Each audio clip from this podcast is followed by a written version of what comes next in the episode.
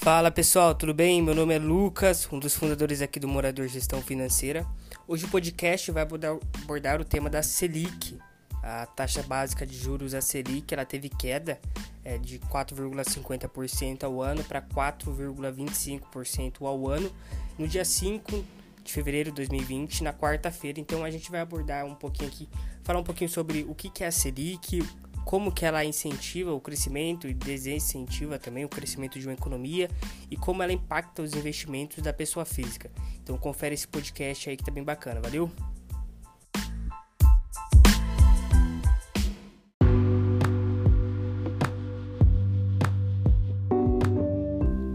Primeiramente, é necessário entender o que é a Selic. A Selic é um sistema eletrônico de liquidação e custódia é, é a média ponderada das operações ali no Brasil feita, então é a taxa básica de juros é, da nossa economia. Então era como se fosse uma taxa referência para que os outros bancos, quem faz empréstimo, tenha como referência a taxa Selic.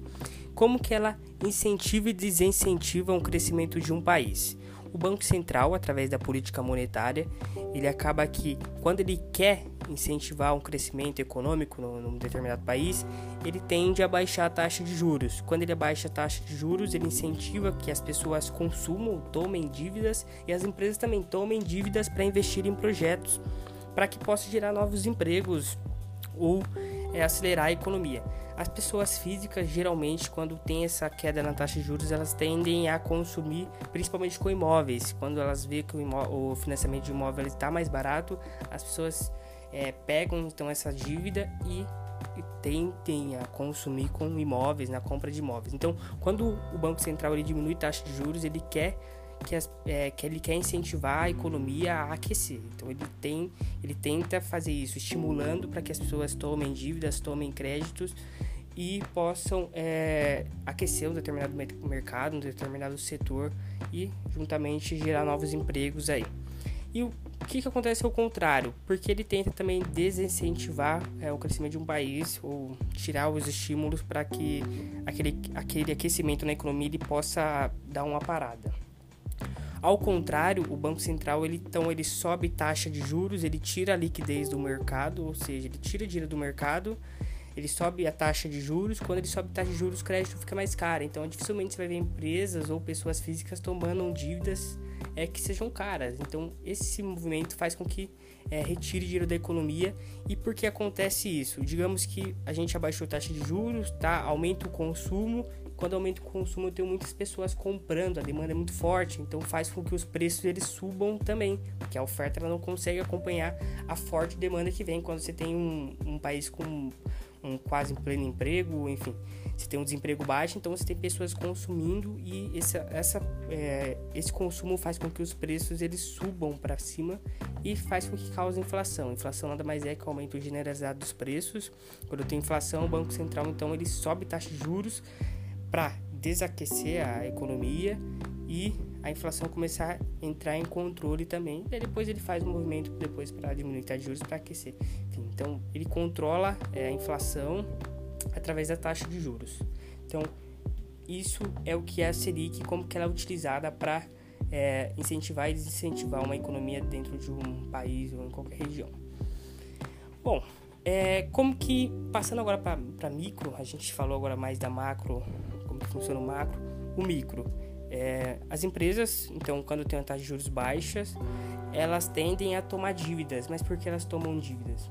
Porque é o seguinte: é, quando você vai estudar matemática financeira, vocês, vocês conhecem o cálculo de valor presente líquido e TIR, taxa interna de retorno.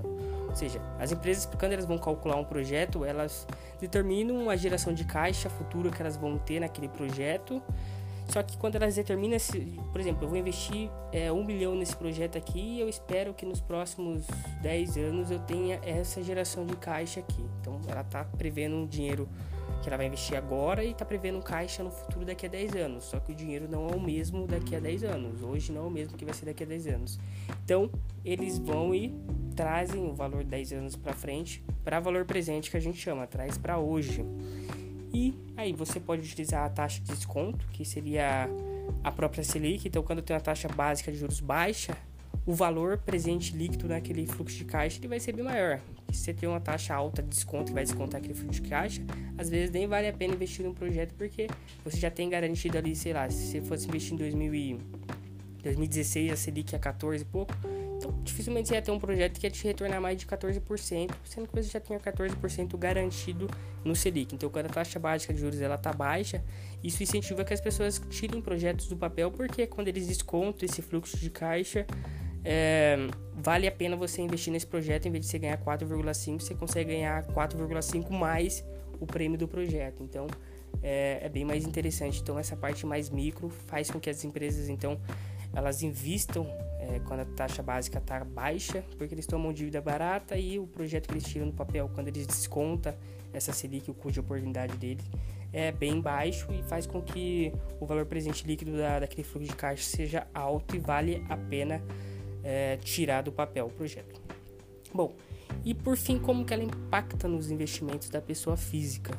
É, a pessoa física, então, quando tem uma taxa de juros alta, elas tendem a ficar na renda fixa porque ela já tem garantido um valor ali bacana sem correr risco. Mas no movimento de taxa de juros baixa, as pessoas tendem a procurar investimentos que sejam mais rentáveis para eles. Começando então pela reserva de emergência. Devo tirar minha reserva de emergência com a taxa de juros baixa aqui? Não, não deve. Reserva de emergência é em renda fixa, porque é onde você tem uma alta liquidez, baixo risco quando você tem baixo risco, você tem menor rentabilidade. Isso é normal. E, ah, mas, pô, 4,13%, antes eu ganhava, antes eu ganhava 14% na renda fixa em, em um ano. Sim, você ganhava 14% nominal, mas quando você contava a inflação nesse período, você via que a taxa Selic estava, sei lá, 14, 12% e você tinha uma inflação de 10, 12%. Então você não tinha uma rentabilidade real que a gente chama, que é quando você tem uma rentabilidade nominal e desconta a inflação. Então, catar Selic baixa hoje, é importante você ver qual é a rentabilidade real da coisa. É, lembrando que reserva de emergência é só uma remuneração em cima do seu caixa. É o dinheiro ali que você vai ter em baixo risco, então você tem que aceitar uma rentabilidade menor é, que a menor que o mercado ele possa te dar ali. Então, sempre na reserva de emergência, olhe se aquele investimento tem uma rentabilidade real para manter o seu poder de compra. Já parte de mercado de capitais, a tendência é natural que as pessoas saiam da renda fixa numa taxa de juros baixa e inflacionem, é, entre aspas, o mercado de capitais. Então você vê que quanto menos a Selic, ela, quanto mais a Selic ela vai caindo, é maior a alta na bolsa de valores, porque essa pessoa, essas pessoas da renda fixa elas acabam migrando para a bolsa de valores e a demanda, a forte demanda num preço de uma ação, ela faz com que o preço suba. Ou seja, então você vê empresas subindo aí, a bolsa em alta que é um indicativo positivo, porque se você contar, é, mais empresas é, entrarão na bolsa de valores quando a bolsa está em alta, captando dinheiro. Quando elas captam esse dinheiro, elas investem em projetos delas que possam gerar mais empregos. Então é a economia real que a gente chama. Então é muito importante isso. Bom, esse foi o nosso podcast. Foi um podcast um pouco mais complexo, acho até mais volumoso do que os outros, mas foi para explicar então que, que era a Selic, como que ela incentiva e desincentiva um, uma economia, é, como que a é, agora a parte micro, como que ela incentiva as empresas a tomarem dívidas através do, do valor presente líquido, a TIR, como que é, esses cálculos são feitos para que aquela empresa tire, o, tire do papel o seu projeto. E a última parte é como que ela impacta nos investimentos da pessoa física, tanto em reserva de emergência e no mercado de, é, mercados é, de capitais que estão tendo alta agora também nesse período. Ok? Muito obrigado, espero que tenham gostado. Até o próximo podcast. Valeu!